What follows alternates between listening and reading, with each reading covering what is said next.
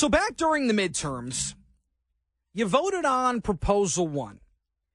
And if you don't remember, let me refresh your mind. Proposal 1 was to modify term limits for state legislators and require them, the governor, others holding top elected offices to disclose information about their finances that could potentially reveal conflicts of interest.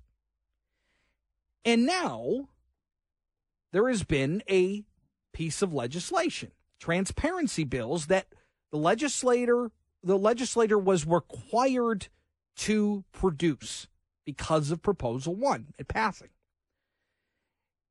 And it does shine some light on their personal finan- uh, finances, but I'm not entirely sure that this is exactly the transparency that many people believe because uh, authors like Craig Mauger in the Detroit News uh, seem to indicate that this is still some loopholes that lawmakers could take advantage of.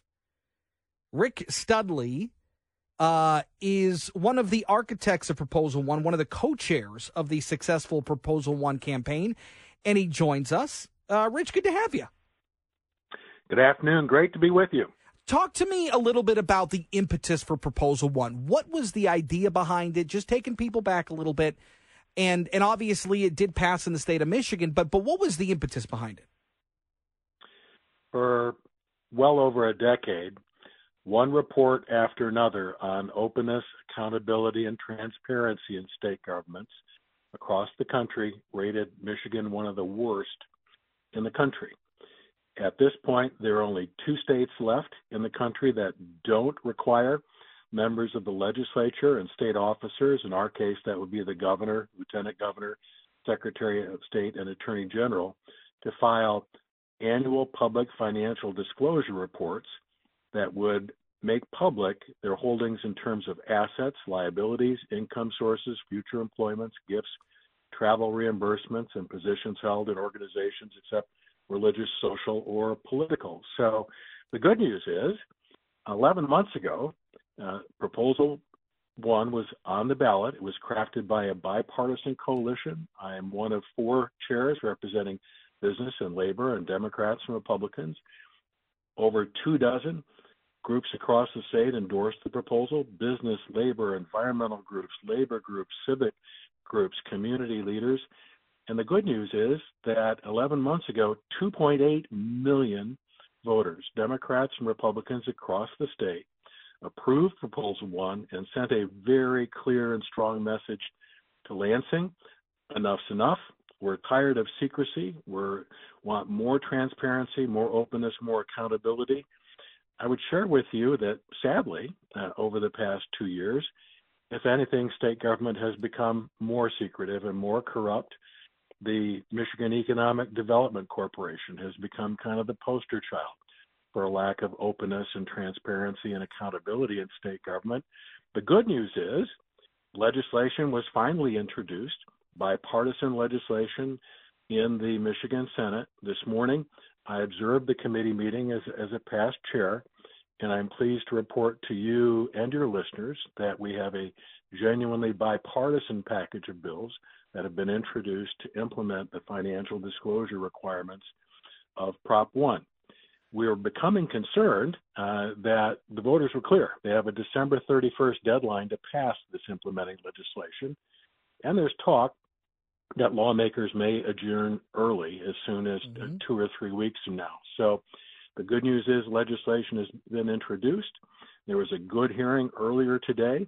The committee did receive good testimony on a number of key points. To be fair to the committee, the bills that are required, the minimum in the Constitutional Amendment, were, was financial disclosure for state lawmakers and state officers, the lawmakers voluntarily went ahead to make a very positive addition, including candidates for office, so voters can tell about where a politician stands and any potential conflicts of interest before you have to vote for that person in an August primary or November general election. Sure. The committee did receive some good testimony today.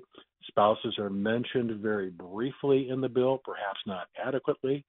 And there was also good discussion and testimony from the Secretary of State that it's really important what the law says, but it's also very important that we have adequate penalties and that the Department of State has the power to strictly enforce this. The current penalties in the law are relatively minor. Rich Studley joins us. He was one of the co-chairs of Proposal One. So, so in your estimation, does this meet the the requirements that Proposal One would have set forth? I think it meets the requirements in terms of lawmakers and state officers.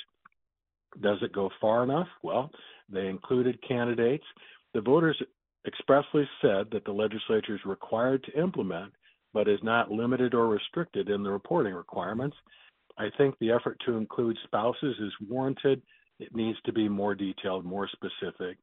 The penalties for failure to comply or knowingly filing a false and inaccurate report are only $25 per incident or $1,000.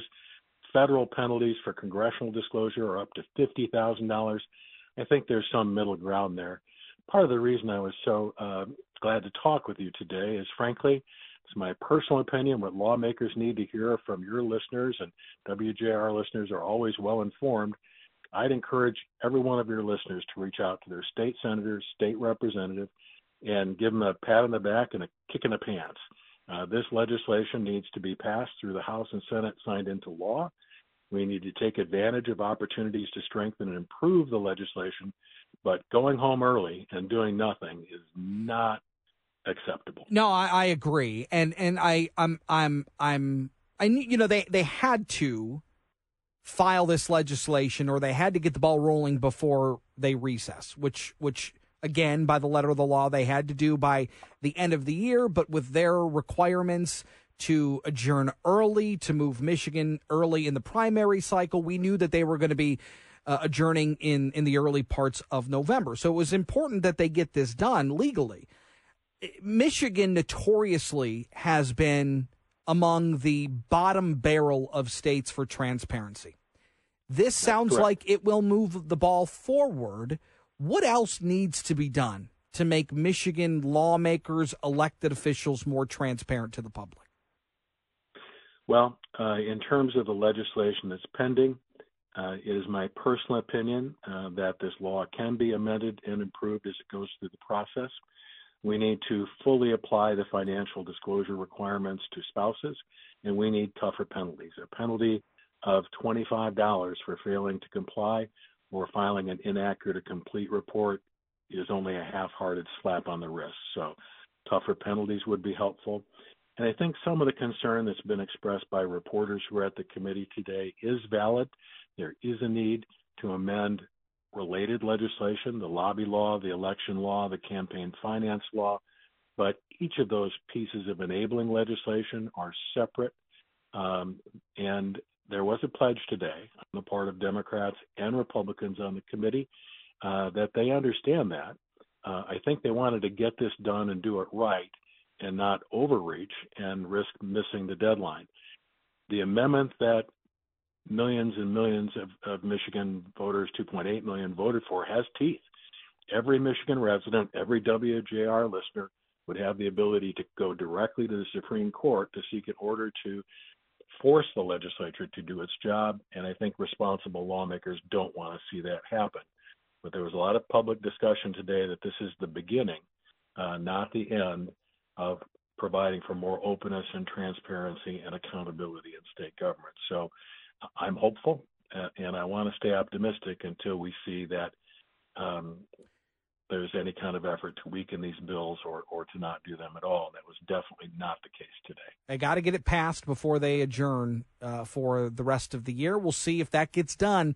Rich Studley, former co chair of the Proposal One, of uh, uh, winning campaign on Proposal One. Rich, thanks so much for your time as always. Appreciate it.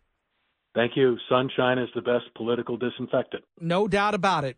Sun that shine as bright as we possibly can in some of the dark areas. Rich Studley, thank you. 800 859 0957, 800 859 WJR. Want your thoughts on this? Because he said something very interesting here. And in the, the proposal language, there was no ceiling. You could be as transparent as you want. There was a floor. Sounds like they met the floor. But Michigan notoriously is not a transparent state in terms of elected officials. Would you like to have seen it go even further? 800 859 0957, 800 859 0WJR. We'll get to your calls and more breaking news next on JR Afternoon.